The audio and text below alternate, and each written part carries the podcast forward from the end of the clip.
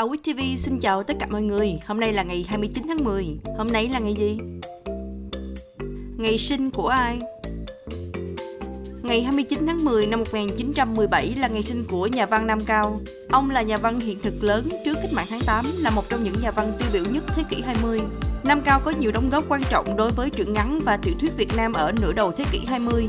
Các tác phẩm tiêu biểu của ông như tiểu thuyết truyện người hàng xóm, Sống mòn, truyện ngắn Trí phèo, Lão hạt, Đôi mắt.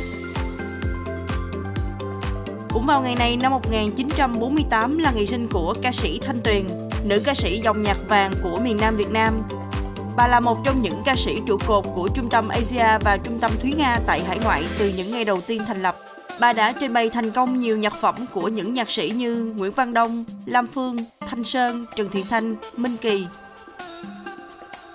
cũng vào ngày này năm 1982 là ngày sinh của Lâm Y Thần, nữ diễn viên và ca sĩ người Đài Loan. Cô đã giành được nữ diễn viên chính xuất sắc nhất tại lễ trao giải chuông vàng lần thứ 43 và 47 cho các vai diễn lần lượt trong phim Day Kiss Again và In Time With You.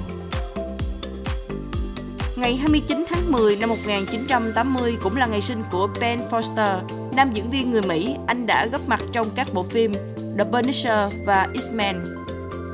Ngày mất của ai?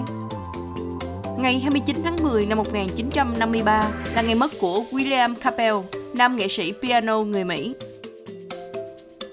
Phan Bội Châu, nhà yêu nước Việt Nam, ông mất ngày 29 tháng 10 năm 1940. Sự kiện Vào ngày này năm 1787, vở nhạc kịch Don Giovanni của Mozart được biểu diễn lần đầu tiên tại Praha. Hội nghị đa quốc gia tại Geneva của Thụy Sĩ kết thúc, thống nhất thành lập Ủy ban chữ thập đỏ quốc tế vào ngày 29 tháng 10 năm 1863. Vào ngày này năm 1922, quốc vương Vittorio Emanuele đời thứ ba của Ý bổ nhiệm Benito Mussolini làm thủ tướng.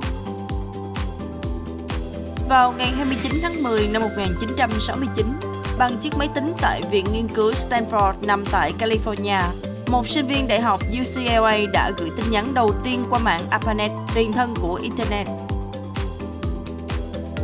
Cũng vào ngày này năm 2002, xảy ra vụ hỏa hoạn tại tòa nhà ITC. Đây là một trong rất ít vụ cháy được đánh giá là thảm khốc nhất tại thành phố Hồ Chí Minh. Trung Quốc tuyên bố chấm dứt chính sách một con sau 35 năm kể từ ngày 29 tháng 10 năm 2015. Xin chào tạm biệt mọi người, hẹn gặp lại mọi người vào chương trình kỳ sau.